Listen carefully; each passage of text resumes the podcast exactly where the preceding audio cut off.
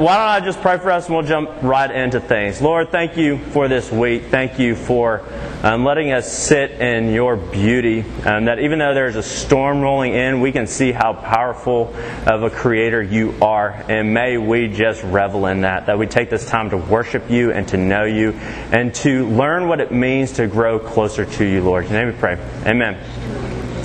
All right. This distraction exercise may be my favorite. Um, took me a couple minutes, but this is what we're going to do. Woo! Where is Waldo? So take you a couple minutes, see if you can find him. Uh, look around at the scene.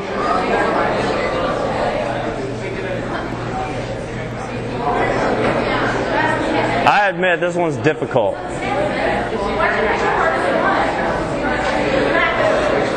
Do you want me to turn the lights off? Would that help?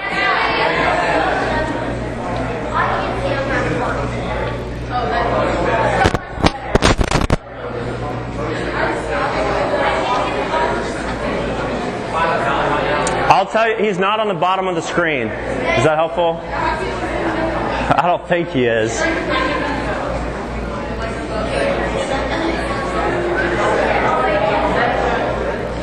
All right, time's up. Did anybody find him? Where was he? He was on the step? On the step? Oh, come on now. Come on. So, uh, at our church, we play a lifetime game of Where's Waldo. I found a figurine of Waldo. And one youth group, I said, All right, guys, I hid Waldo tonight. Um, your objective is to find him. Um, and when you find him, you announce that you found him and that you've re- hid him. It's been going on for three years. Um, this is ongoing game of where's Waldo. The rules is he has to stay in the church, but other than that, the longest he lasted was six months. Um, in the elevator, uh, in the like, there was like the phone cage, you know, where you open it up to emergency call somebody. He was in there. Our maintenance guy found him um, because they do maintenance on the elevator, not because Waldo was stuck in there, but they opened it up. And he was like, "Hey, John, what what is this?" And I was like, "That's where's Waldo? Like, you want to play the game?" And normally, like he's like our maintenance guy is kind of a grumpy dude. Um, and I thought, I'm like, man, there goes Waldo. And he goes, oh, so I can hide him? And I said, yeah. He's like, awesome. And he like runs away, like really excited, like little kid. So, what did you see? Here's here's why I love Where's Waldo. Looking for Waldo is fun in and of itself, but there's a lot of amazing things happening on the page if you look close enough. Uh, here's one. This old dude just shoving a kid out of the way. Like, you can't have ice cream, but these kids can. I'm not sure what's happening here.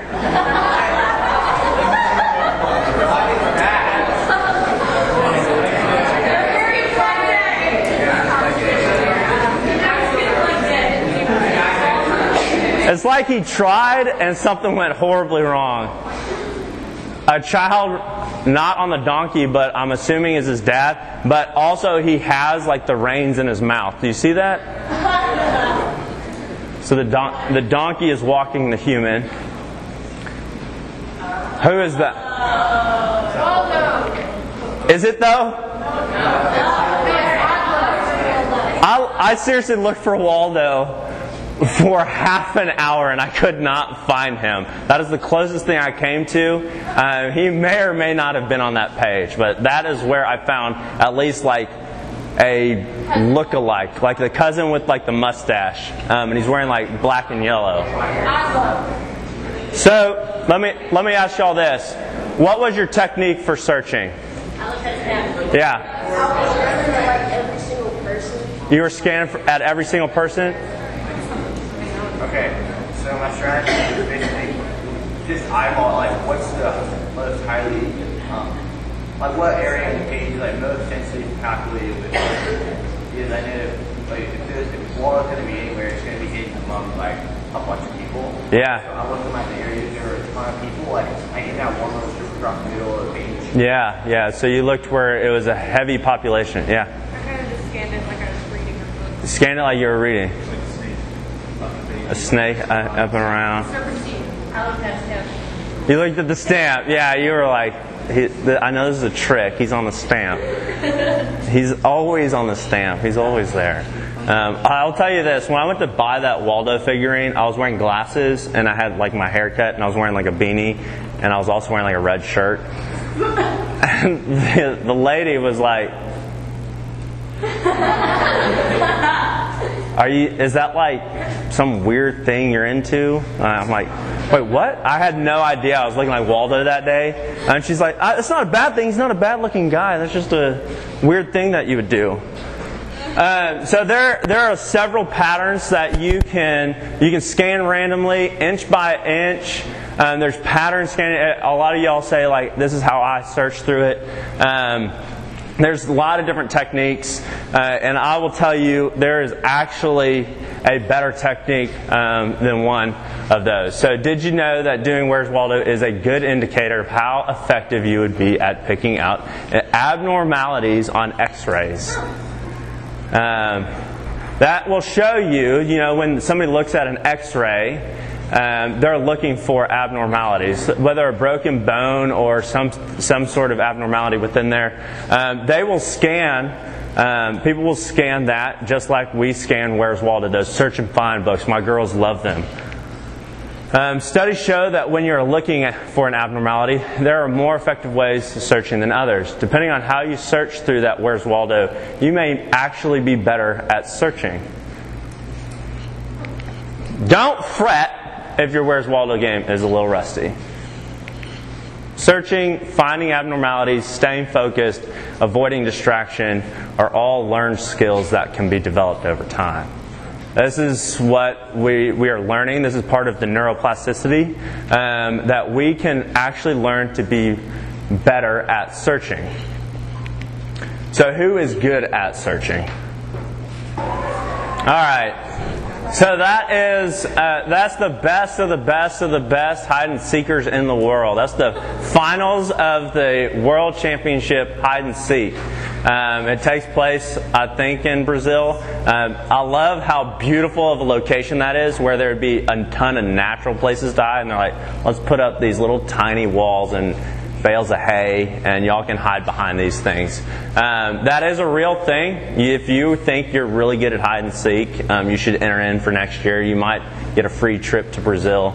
Um, and hang out there and do. They do it kind of a weird way. You you have to like tag that big lump of pillow. Um, and you got to make it back to base. The guy stands there like the whole time, and it's if you watch the whole video, it's like 15 minutes long, which I shouldn't have watched the whole video. Um, I was curious. Um, he just stands there the whole time and misses every single person. I'm like, that's the best in the world. You've got to be kidding me. What? Uh, he's got to tag you. You know, um, if you tag, then you're it. I'm not sure how the entire tournament works. So, based off the studies, um, this is who's good at searching. Um, based off the studies that I found um, in the how uh, attention works, uh, those that compared one X-ray with several others. Uh, so you have an, a couple of options um, when when they did this study. Somebody who looked at the X-ray with the abnormality on it, they scanned it um, and scanned meticulously with patterns and ways that of which they were looking for it. And then there were those that had several X-rays in front of them, some that were normal, some that had other abnormalities, and then the one they were trying to pick out the abnormality in. And they would look at that one, and then look at the others, and look at the others, and then come back and look at the one that they needed to, and they kept going back and forth between those two. They say that is actually way more effective of a way um, to find an abnormality in an X-ray. Uh, so that is actually a technique they're going to start teaching in med school um, because they found that they are more likely to find the abnormalities that need to be found when you're looking for something. Those that scanned every inch often grew tired and missed more abnormalities. So if you're playing Where's Waldo and you literally look at every single character, that would take forever. And your eyes and your brain will just grow tired. And even though you might stare directly at him, your brain might be t- so tired that you may not even recognize him.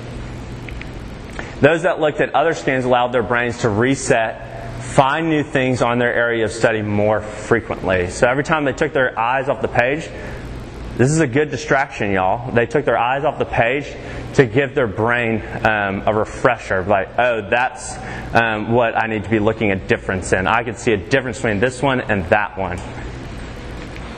So, what can we learn from this? Sometimes our ability to focus is actually our distraction.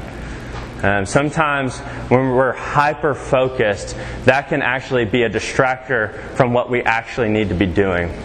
We need to become aware of our blinders we need to know that when we're when our head is down um, and looking at something, or when we're trying to engage in something else, we're completely unaware of our surroundings. Uh, they talk about this study that they um, say uh, people will throw a ball back and forth um, on this video.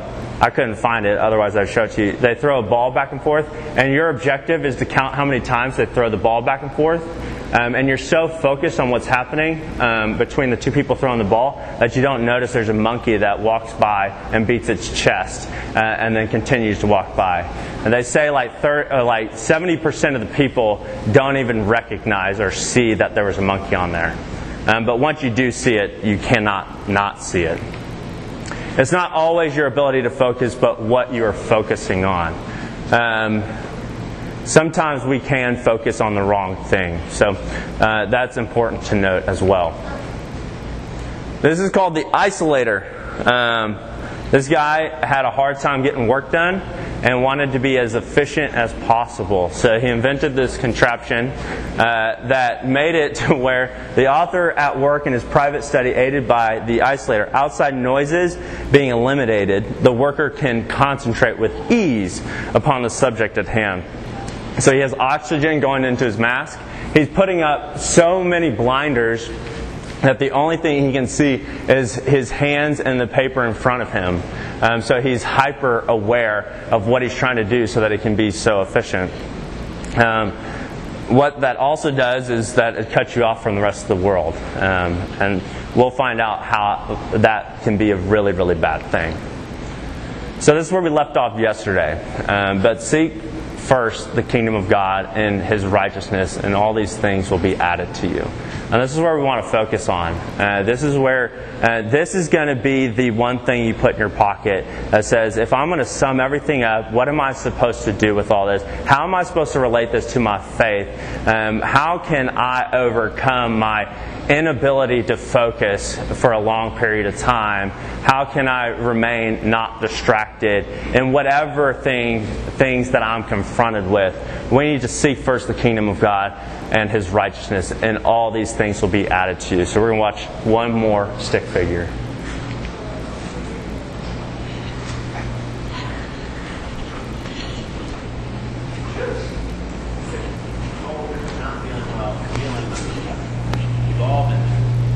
Maybe you're there now. Sickness is crippling. And it's crippling in two ways. It's physically crippling because of the pains and aches of sickness. You physically feel the sickness with headaches, body aches, fevers, coughing, sneezing. It bothers me just thinking about it, which reveals the other way to feel sickness. Sickness is a mental game. Sickness overcomes your whole body. Even if you just have a headache where the physical pain is only in your head, you cannot help but let that headache control how you feel overall. When you're sick, the only thing you can think about is being sick. In some other ways, it changes your identity. I am sick.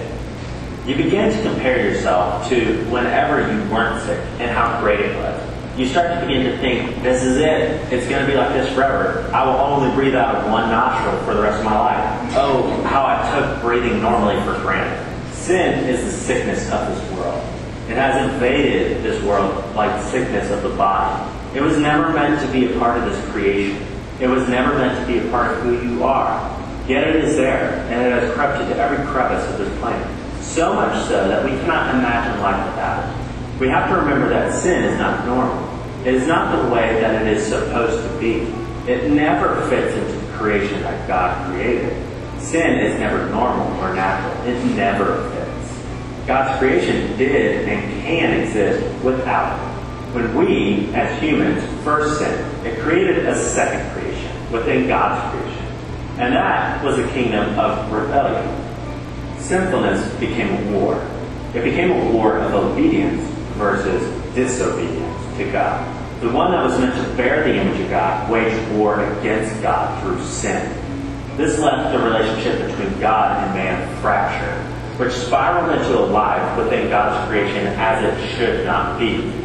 The sickness of man's rebellion against God has crept throughout all creation, just like the sickness of your body.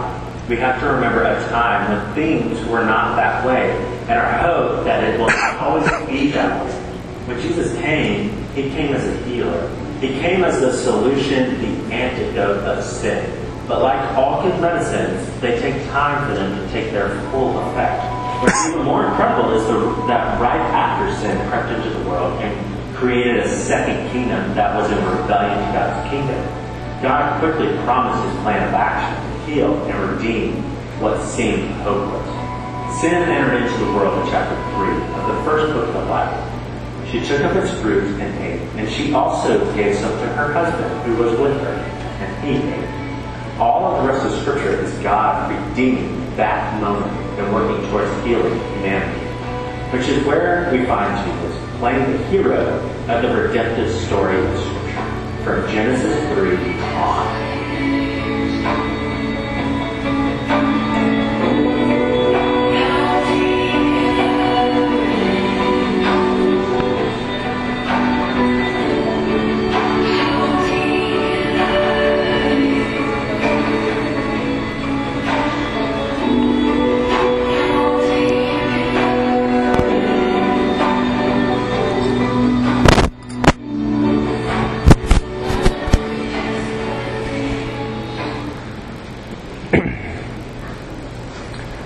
Seek first the kingdom of God.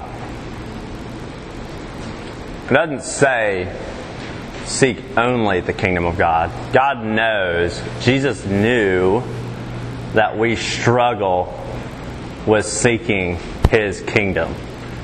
He knows that we are distracted human beings. Um, and we need to be reminded constantly, as Peter was reminded when he was denying Christ, that we need to seek first the kingdom of God. That's where we need to start. Oftentimes, we don't start with God's plan, we start with our own. And sometimes they're connected, but a lot of the times they're disconnected. And it's really, really important for us to really start at this level because we have this tendency uh, to to seek this kingdom of rebellion over this kingdom of God, and so we need to recalculate, we need to recalibrate uh, what it means for our bodies um, to sit back and shift our focus towards the right thing. That's why we're here. That's why we're uh, doing a retreat. That's why we're doing a conference so that y'all can take this opportunity in this week to reset yourself. So you can reset your focus to the right thing. It's overwhelming. You're going to go home and your week isn't going to be like this week until next year. Um, you may have other retreats which are good and that will serve a similar purpose. But this week is very unique in the sense that it is meant to reset yourself so that your focus is on the kingdom of God, going back into your normal lives where your focus is normally not set that way. Um, and we need to remember that we can, what I've talked about, the brain science is that we can change our brains to focus that way. But the most important thing we need to do is not rely on ourselves because we found out that our sin is so deep within us that we are always going to naturally tend to fall towards sin, which is why we need Christ. And that's the good news is that He has done this work for us. And so we need to say, seek Him over ourselves. So where is your focus? Are you too focused? Do you even know why you focus on what you focus on? Are you aware of where your focus is at? Are you focused at all? Is your brain just all over the place? Where is your heart? What are your intentions? What is the last thing you would expect to be taken away from you? Think about that.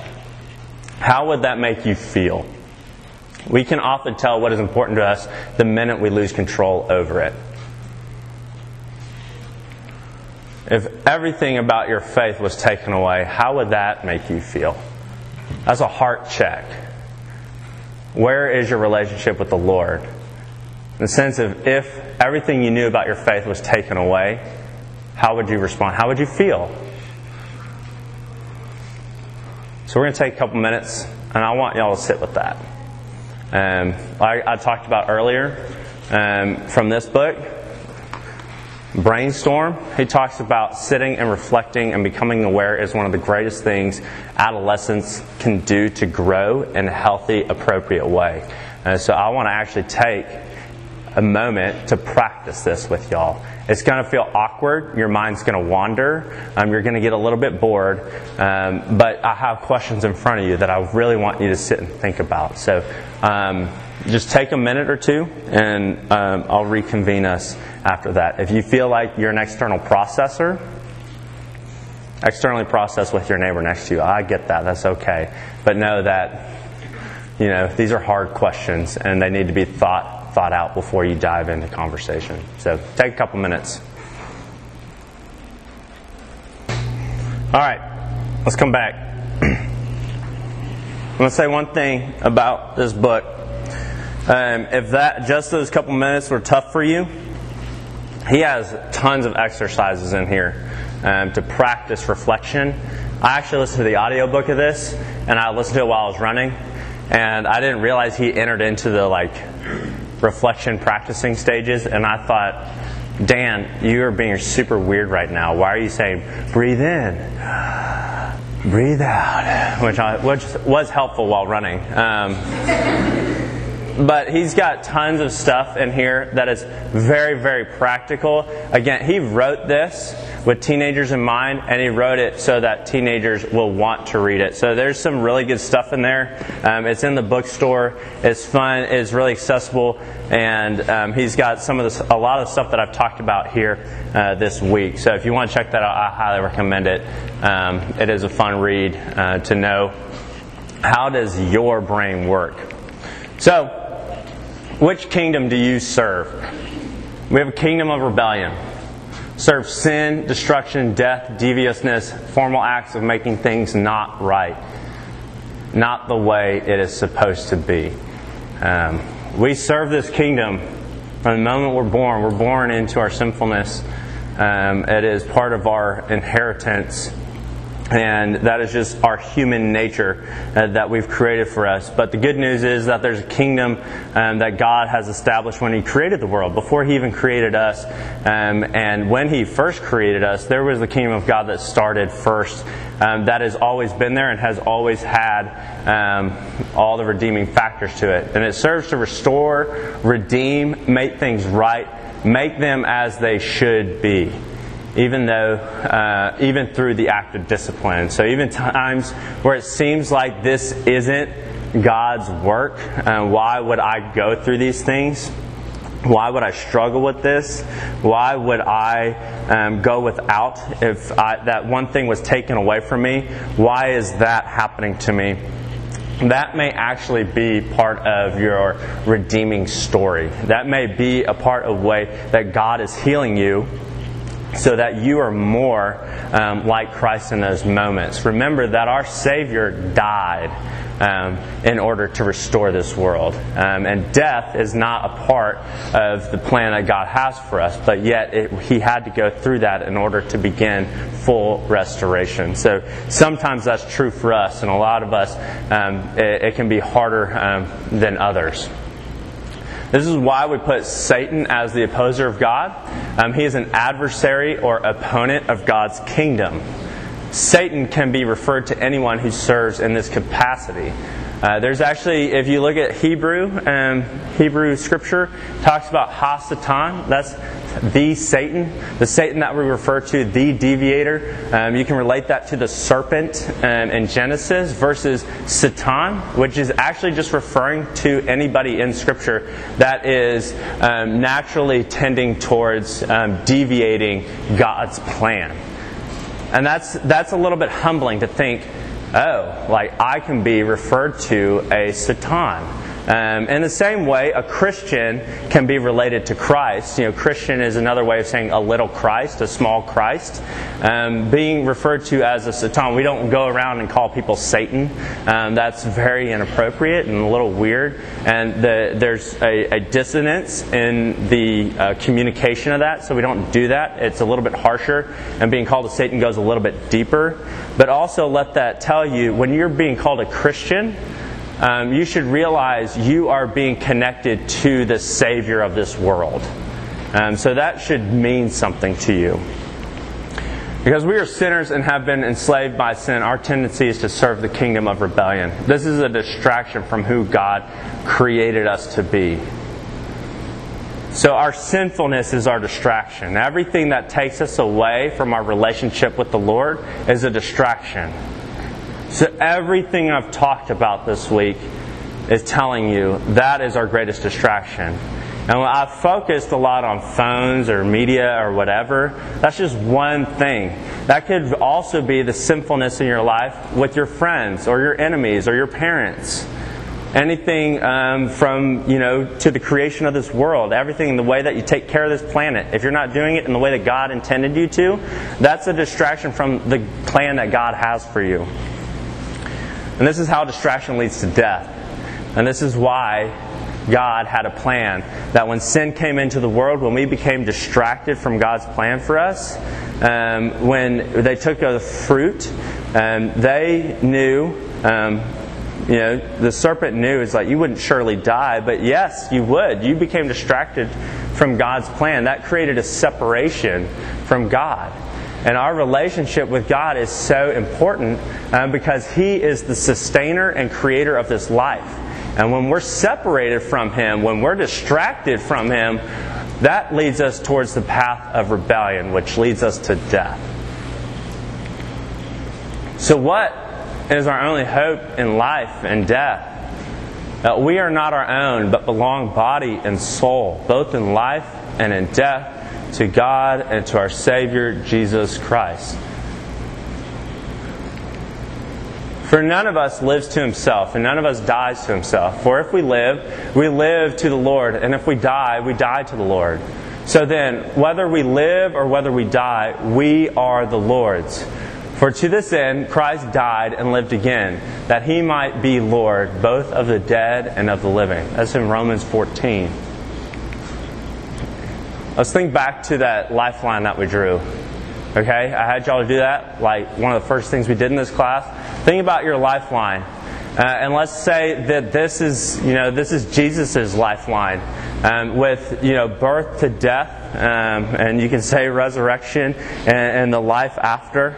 Um, you could say that, that that is Jesus' lifeline. And then we talked about how we never stick to the lifeline that we create for ourselves. We tend to deviate off of that. When we go off of the lifeline, we tend to do this. Okay? That's our lifeline. We try to do uh, Jesus' lifeline, but we end up doing this black one that squiggles. It crosses over a couple times, but then we end up so far uh, gone from what we're actually meant to do, what we're wanting to do, um, that we get lost and we stray away. However, there is good news. Um, we can go from here um, to there but we have to remember it's not on our own accord.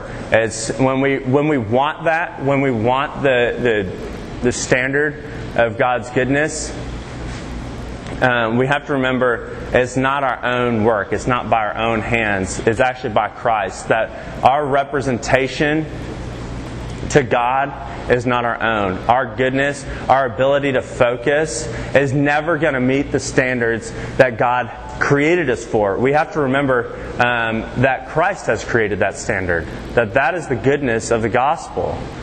That when we go before the throne of God um, and we're before His mercy seat and before His judgment seat, um, that we do not need to worry because God, uh, when as Russ was talking about, um, that when we are sitting before there that that seat, um, He sees Jesus and not us. He knows that we're so distracted that we need Jesus in order to be saved. And that's so, so good that our ability to focus is always going to fall short, but Jesus didn't, and so thus we are saved, and that is good news. So that question I asked earlier was the New City Catechism. Um, I don't know if any of, ever, any of y'all have ever read it. There's actually a devotional over in the bookstore. Um, it's phenomenal. It asks a million questions. We tried to go through the whole thing um, in our middle school class this past year, and we got through like 20 questions, and we didn't get very far. But it asks one question at a time related to our faith, and it provides a quality response with Scripture and a devotional to go along with it. Um, but it, it's that's the first question I asked was, what is our hope in life and in death? Our only hope in life and in death, um, and that's the response it gives. Um, and here's a quote that I got out of out of that devotional. Uh, so the sole haven of salvation is to be wise in nothing and to will nothing through ourselves, but follow the leading of the Lord alone uh, again, that's really humbling, especially for me. Uh, my own personality type is that I want to do everything myself. I feel sufficient. I feel like I can do this. I feel like I'm good. I feel like I can rise to the occasion and compete at a level that is better than most. That's my natural tendency. That is my sinful tendency. What John Calvin is saying is saying that if you are to follow the Lord and want to be good in the eyes of God, you can never do it in your own ability. You have to rely on the Lord in order to go before God the Father. And so, the most important thing we can do in this life when we struggle to focus and when we struggle with distraction is that we have to be wise in nothing. And we have to be um, nothing to ourselves. But we have to follow the Lord alone. That we cannot follow our own path we cannot seek our own life because our life is never going to be sufficient enough. We need to follow God's life. We need to follow Jesus' life in order to live to the standard that God had for us. But how do we do this? Um, there are probably more ways than this, but these are three ways that I kind uh, like drew out of it. Um, the biggest thing is that we have to have a relationship with the Lord.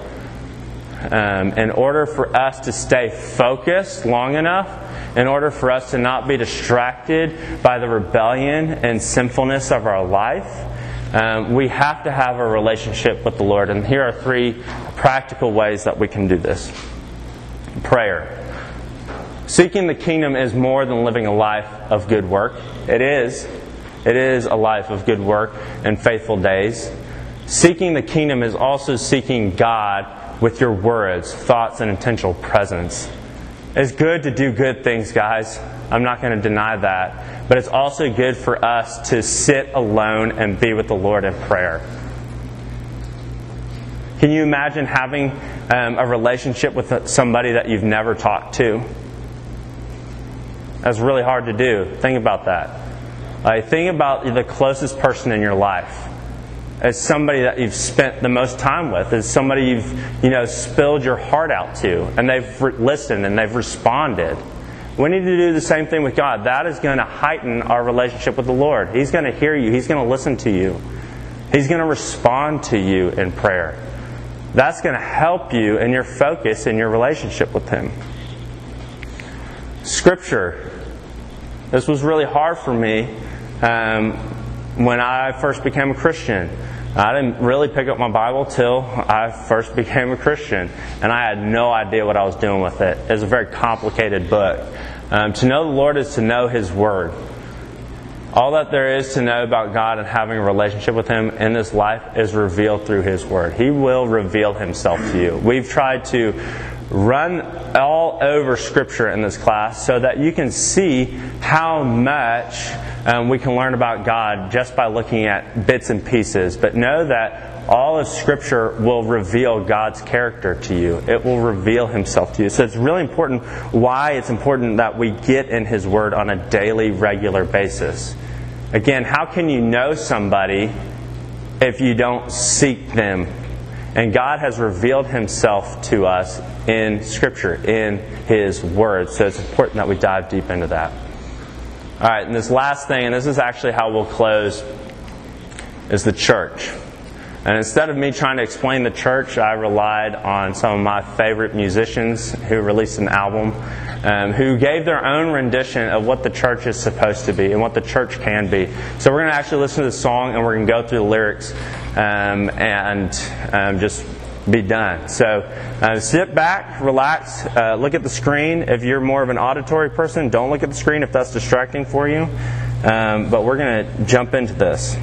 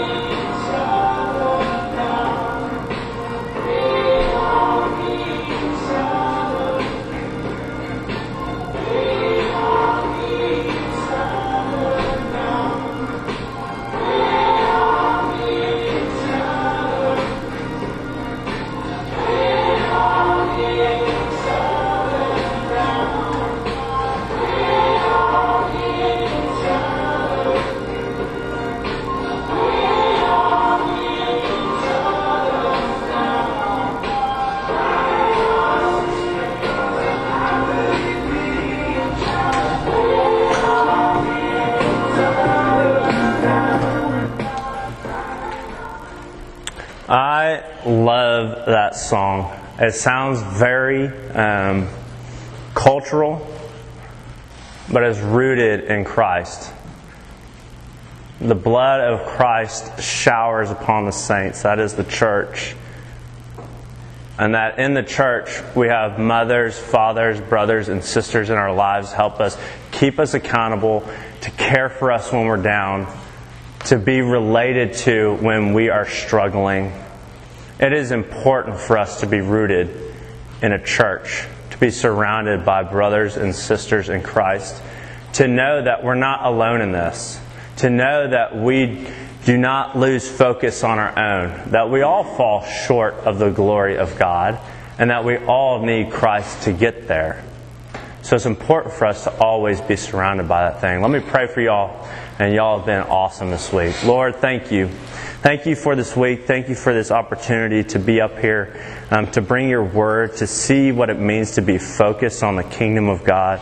and to know that you are a good God, that you don't just leave us here, that you abandon us in our distraction, but that you have a plan for us in our rebellion, that you redeem us with your Son, um, that you give us the good news of the gospel to know that we are fully restored when our relationship with you is restored in Christ um, by the work that He has done and that you allow us to come to you.